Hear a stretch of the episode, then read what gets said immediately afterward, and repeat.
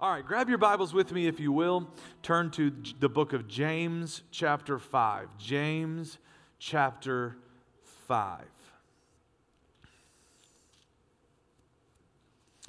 We're going to begin reading, reading in verse 13. We'll read about five verses, and then uh, we'll pray and talk about it a little bit. Got some very important things to do today. James chapter 5. If you're there, say amen. Guys, I didn't I forgot to ask you, do we have our app notes today? Anybody? Bueller? We don't know? Okay. We were supposed to have them up and running. I apologize if you if you follow along on your app notes, check them and see them if see if they're on there. But if not, you can follow on the screen. Okay, James chapter five, verse thirteen. Are any of you suffering hardships? Anybody? Okay, just checking. You should pray. Are any of you happy? You should sing praises. Are any of you sick? You should call for the elders of the church to come and pray over you, anointing you with oil in the name of the Lord. Such a prayer offered in faith will heal the sick, and the Lord will make you well. We're going to focus on this verse right here, but let's keep reading. And if you have committed any sins, you will be forgiven. Confess your sins to each other and pray for each other so that you may be healed. The earnest prayer of a righteous person has great power. Everybody say, great power. Great power. And produces wonderful results. Elijah was as human as we are, just a man. And yet, when he prayed earnestly that no rain would fall, none fell for three and a half years. Where was Elijah about a month ago? Then, when he prayed again, the sky sent down rain, and the earth began to yield its crops.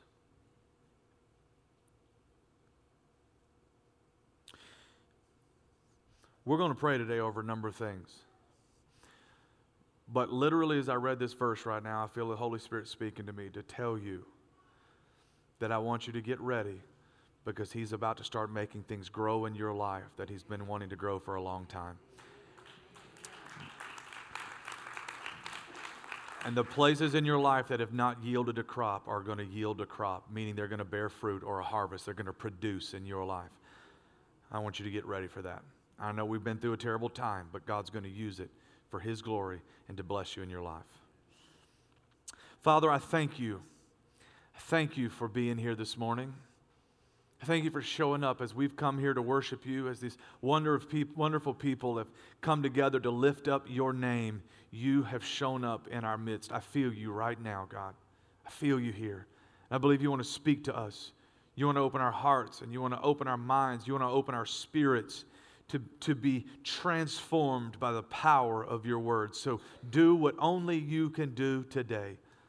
Lord, anoint my mind and anoint, anoint my words because I don't want to speak words, mere words of man's wisdom, but Father, lace them with the power of your Holy Spirit and the demonstration of your Son, Jesus. And it's in your name we pray.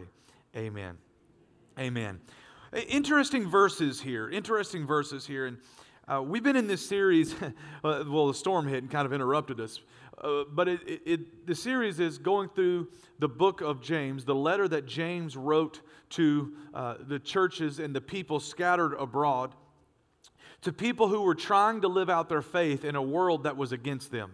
And in a world that didn't want them to live as Christians, in a world that didn't want them to live for Jesus, in a world that didn't want them to grow closer to God, but was trying to pull them apart. And so we've been addressing this question how do we live for God in a, in a dark world? How do we live out our faith in a dark world? And James said, I want to teach you about a faith that works. And that's what we've been talking about. And I love, and, and I'm skipping to the end because of the very important business that we have to, to do today. But consistent throughout his letter, he keeps bringing up this subject. When troubles come, is remember how we started in week one? When troubles come, consider it pure joy. Change your mindset when troubles come. And then now here he is, and he's ending his letters, and he says, So are any of you suffering right now? And one more time, he is going to talk to us about changing our perspective and make sure that we are doing the right thing. Because what James knew is not only will troubles come, but many of you are facing troubles right now. And you can live in response to the troubles, or you can determine how to live your life regardless of the trouble. So here's what he says Are any of you suffering? You should pray. The, the point here is when you're going through difficult times, when you're going through troubled times, when you're going through Hurricane Harvey, when you're fighting with FEMA, when you are trying to go back to work, nobody's fighting with FEMA right now. Somebody's like, I would. I can't even get them out to my house.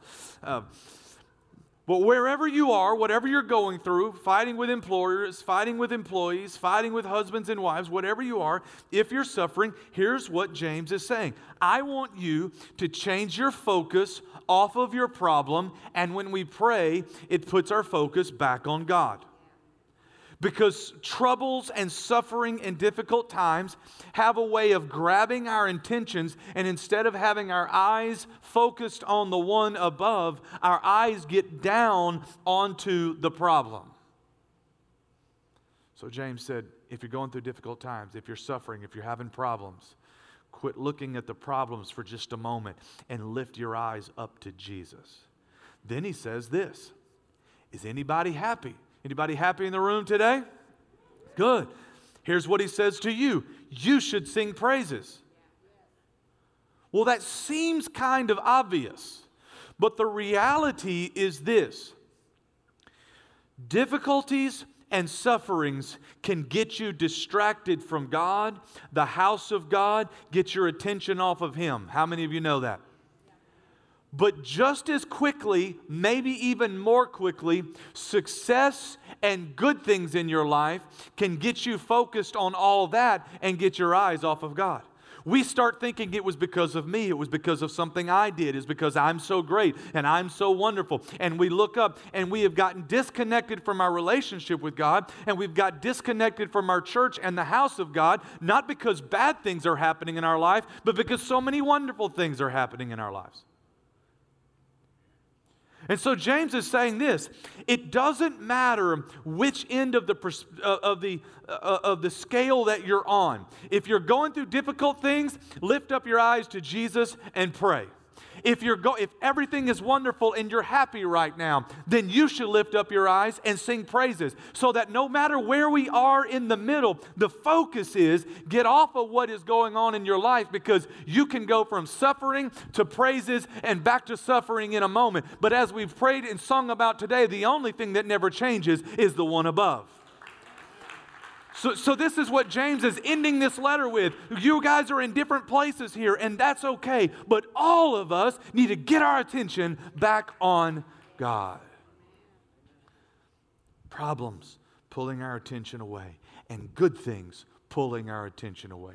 Does it mean you shouldn't enjoy the good things in your life? Does it mean you shouldn't be happy? Absolutely not. It just means that you should lift up your eyes and make sure you're giving praise and glory to God because the things that are making you happy can change just like that. So we keep our attention on the never changing one. Then he keeps going. I have notes in here somewhere. I should get, probably get to them. I love what he says Are any of you sick? Now, again, what we have to do when we read this letter is we look at specifically what he's saying, and then secondly, we look at the bigger picture of what he's saying. All right? So, specifically, he is saying, Are you sick? Do you have a disease? Do you have an ailment? Do you have a wound? Do, you need healing of some kind in your body? But the big picture is here are, are you in need of something from God? So, specifically, is your body sick? But big picture, do you need something? Do you need help from God? Here's what he says You should call for the elders of the church to come and pray over you. Now, I, I am a firm believer in teacher uh, and, and you've been here long, you will know this that, that I believe that you can pray. You can pray over your kids, you can pray over your spouse, you can lay hands on your own head and pray, and things will happen. Why? Because he goes on to say, the, the earnest prayer of a righteous man has power and produces wonderful results. That's you. But what he's also teaching here is there are some times in our life when we need some backup. We ought to call for the elders of the church, call for the pastors of the church, and say, hey, man, I'm really going through it right now. And I'm trying to pray for myself, but I'm barely making it through, or, or my faith doesn't seem to be enough.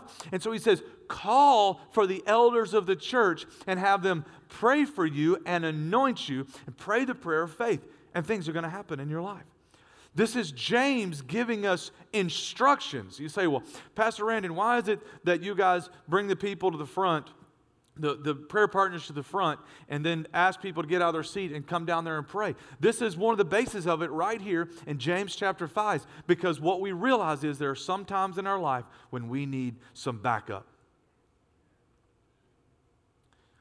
We're going through the storm, and a few days in, one of the difficulties about this storm, uh, for, for I know for me, but for so many people, was the isolation of this storm being cut off from everywhere, uh, cut off from uh, cities were cut off from each other, not just us from Houston, but you, you know, Lumberton, uh, you know, so many of our wonderful Lumberton people. I, I, was feeling so much guilt because I couldn't get to you to check on you. I couldn't get you supplies, and then you wouldn't even tell me what you needed. So then I got mad at you again. I'm just confessing my sins to one another so we can be healed this morning. But the, the disconnect, the disconnect from our families in, in Orange and Vidor and Bridge City, I couldn't even get to them. My, the disconnect with my family and our, and our churches in Houston. And so we're, we're fighting the storm, especially in the first few days. And this is the first storm, as many hurricanes as we've gone to, this is the first time that, that my father and I, as pastors, as uh, senior pastors of this church, have not gone through the storm together, but so disconnected. Uh, even though we were talking on the phone, you know, guys, there's just sometimes that the phone isn't quite enough, right? And when, when dad came, finally got into town and drove through miles and miles of high water to get here, um, well, first he overwhelmed me a little bit because he came all pumped up on energy and I'd had about five hours of sleep in four days. But once I got through that, it was the most strengthening thing for me just to know that I had some backup coming in. And it wasn't that my team wasn't doing an amazing job. We were. We all needed our bishop to get in the building. Does, does that make sense? And there are some times in our life when we're going through some things where we just need some backup. Could you do it on your own? Probably. Is it a whole lot faster and easier when you have some help? Absolutely. So James says, You're going through one of those times. Call for the elders of the church. I love what he says. He says, Pray and if you put that verse back up for me, guys, the whole verse. Verse 14. So, so watch what he says here. I want him to pray over you. And then he says, I want you to do the second thing. I want you to anoint the, I want them to anoint you with oil in the name of the Lord. These are two separate and distinctive things. Praying something we all do, we do it all the time. But then there's this second piece that he gives us, which is anoint them with oil in the name of the Lord. Interesting here. Every year we take our kids and we bring them to the front right before school starts and we say we're going to have an anointing service. That's not just praying over our students, but that's actually anointing them. It's something specific and it's something unique that we believe uh, is a biblical thing that we should do. But many people don't uh, fully understand it. They don't know why. They think it's just a prayer. Now, and I don't mean to belittle prayer, I just mean that we have to understand that there's some distinction in what's going on here. So, in a few minutes, and I know we didn't get to do this a month ago. I saw our sign. We were walking in. We were supposed to do it on October the 20 or August the 27th, and today's September the 24th. So we're a month late. But you'll have to forgive us if that's okay. Uh, it seems like most of our kids have gone back to school. I know my kids went back to this week, and I will just tell you this: I cannot think of any time in my entire life when our st- students needed prayer and anointing more than they do this year. Uh, my eighth grade daughter was announced on a Friday and started on a Monday that she was going to high school. She was not prepared. She was sitting here, she's sitting here right now. She got lost three times on her first day. That's just in her office aid class. She's supposed to be the one t- helping people, and she was lost as a goose in a hailstorm. I don't even know. I'm like, baby, your school ain't that big. She's like, I know, Dad, it's just confusing. You had a map. I know, but I can't read it. Okay. But suddenly, before it was her time, she shoved into classes with high schoolers and walking down the hall and with, with seniors and exposed to things that she shouldn't be exposed to yet. Uh, she needs the anointing of God. We, we've got, um, I have some friends that work for uh, LCM High School, and you may have heard of other schools doing this as well. But out of their seven campuses in their school district, five of them are completely flooded. So they're having to put seven campuses into two and a half campus. The other half campus, thank goodness, is a friend of mine's church. It's a Baptist church out there that has opened their doors and had the room so they could put some kindergartners in there. So that's a wonderful thing. But what they're having to do now is one set of kids comes in from 7 a.m. to 11 a.m. And then they leave, and then from 12 to 4, the next group of kids comes in. So all of a sudden, teachers are all they don't know what to do. You, your room that you've had for 15 years, now you're sharing with other teachers that you don't even really know, and students are coming in. It, it's just everything is a mess. I think this year, more than ever before, we need prayer and anointing for our students and for our teachers. And uh, so that's what we're going to do today. But let's talk about what this means right here when he says anointing you with oil. Because if, if it's so distinct, what does it actually mean? Well, in the New Testament, when they talk about anointing with oil, it actually has two separate purposes. It can be used for either one. And in this instance, you'll see that James is talking about both of them. Number one is this oil is medicinal. Oil is, was good medicine. It was some of the best medicine that they had available. They couldn't go down to Baptist Hospital and do the things that we can do. They couldn't pop a Tylenol. They, they couldn't take a painkiller. They couldn't take all the things we take. So, what they had realized was, and they had learned over generations and generations and generations, what there, was there were certain essential oils that you could put on your body in certain places that would have a healing nature to them. Now, I know we have a lot of ladies in this church that are into essential oils oils and and that's a wonderful thing my wife does the oils and she's always if i get stressed out she's like she don't even say anything she just brings one of those little tube things and sticks it like right under my nose i'm like what is this it's giving me a headache and she's like the headache means your body needs it and that is like eucalyptus, lavender, something or another, and it's for stress. I'm like, I don't need this. And she's like, That's exactly my point. Just soak it up. And you, you put the one on your stomach when, you got, when, you're, when you're sick at your stomach, and you put it in your belly button, and you rotate it in a counterclockwise deal. And it's like, I don't know if it smells so bad and you forget thinking about how sick you are, or it just makes you better. I'm not really sure. It's still, I'm still doing some testing on that. But the truth is this oils have been used for generations, not just in America, not even just in the Jewish culture, but all around the world, they have been used for medicinal purposes. So, here's what he's saying He's saying the first thing is when you come in, call for the elders of the church and let them put some oil on you. It's representative here of you do what you can. You use whatever natural methods you have available to you.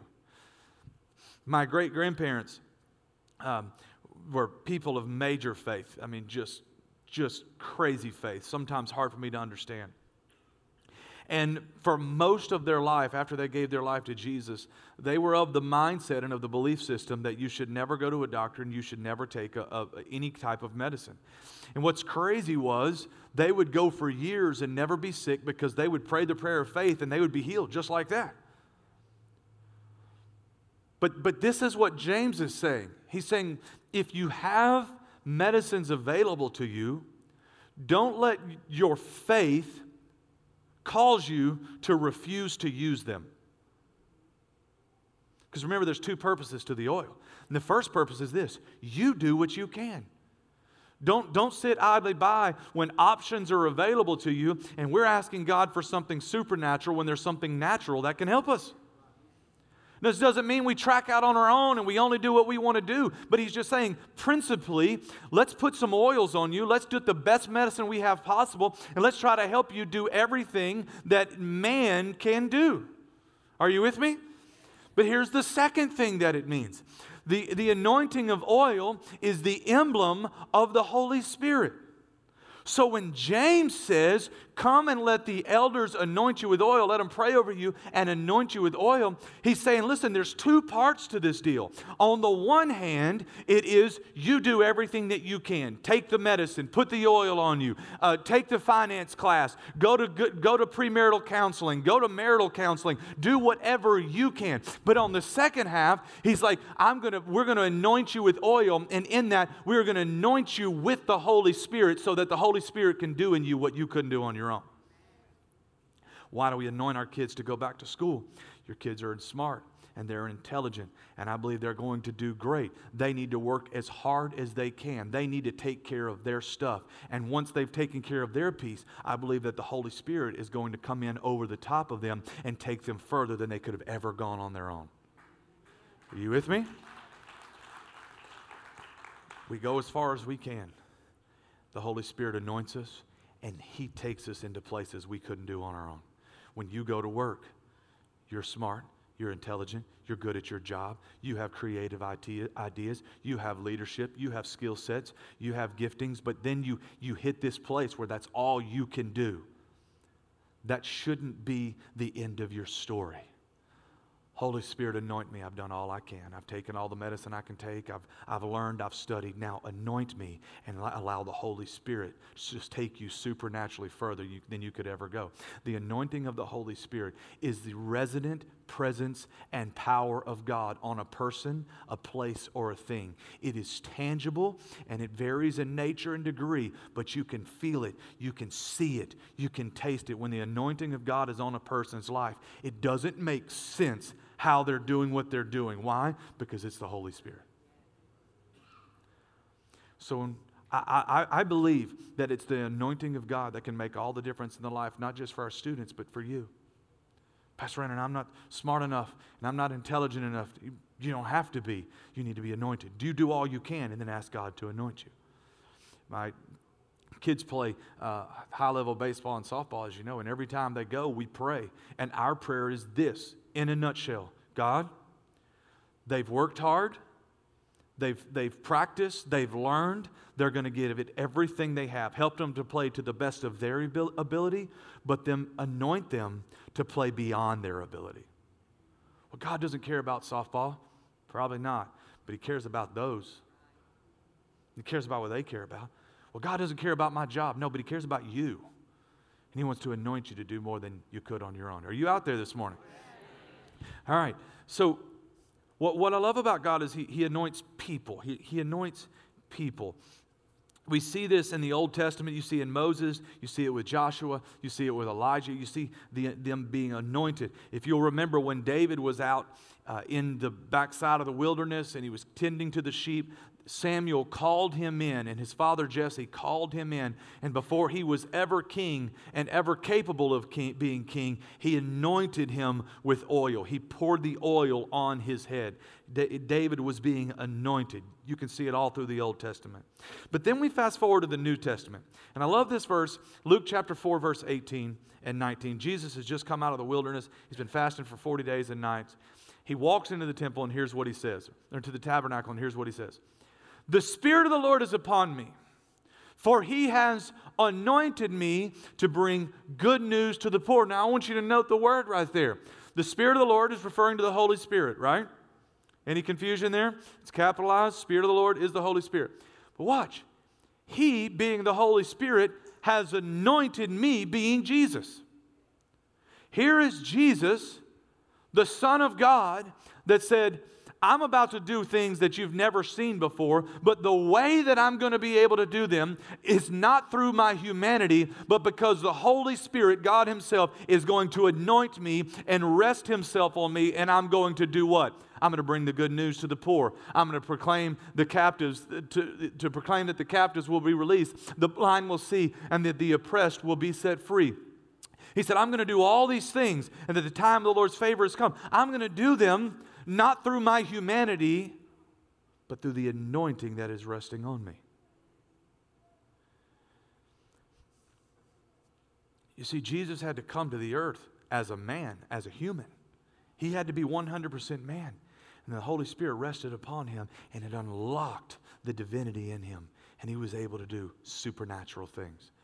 I always have this belief, you've heard me say it a bunch of times if Jesus needed it, I need it. If, if it was important to Jesus, it's going to be important to me. If Jesus needed to be anointed by the Holy Spirit to, to live out his purpose and his calling, then I need the anointing of the Holy Spirit to live out my purpose and my calling. Watch this verse um, in Luke chapter 10, Acts chapter 10, I'm sorry. And you know that God anointed Jesus of Nazareth with the Holy, uh, Holy Spirit and with power. Then Jesus went around doing good and healing all who were oppressed by the devil, the devil for God was with him. Now, I want you to note here, um, the, the, Luke calls, or Peter's actually preaching here, and Luke references him, but he calls him Jesus of Nazareth. Why call him Jesus of Nazareth? Here's why. In the context of this message that Peter is giving. He is talking to Gentiles and he is telling them how God shows no favoritism.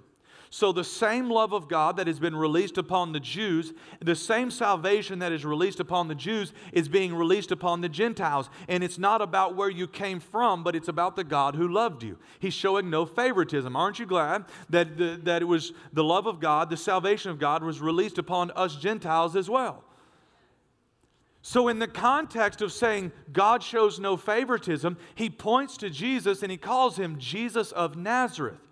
Now, watch what he's showing here. Nazareth was not a really well thought of city.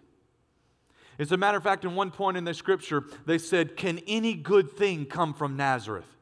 It was not a good place. It was not, it, was not the, the, the, the main city that everyone wanted to be from. It was kind of shunned, and you were thought of as less than if you came from Nazareth. It was the wrong side of the tracks, if you will.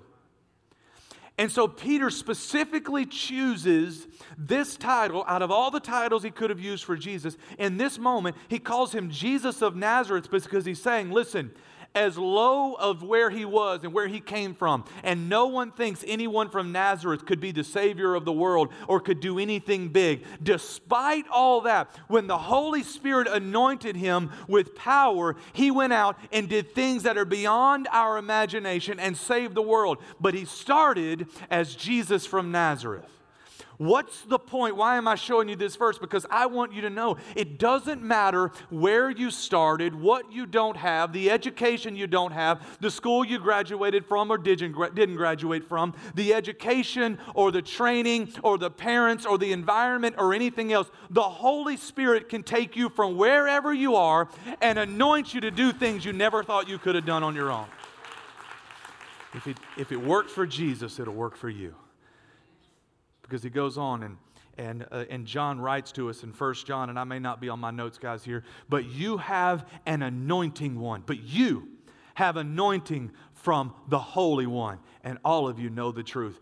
I, I'm afraid that many of us don't know the truth, though. But I want you to know when you leave here today, just like Jesus was anointed, you are anointed. You're anointed. You're anointed to accomplish your purpose in life.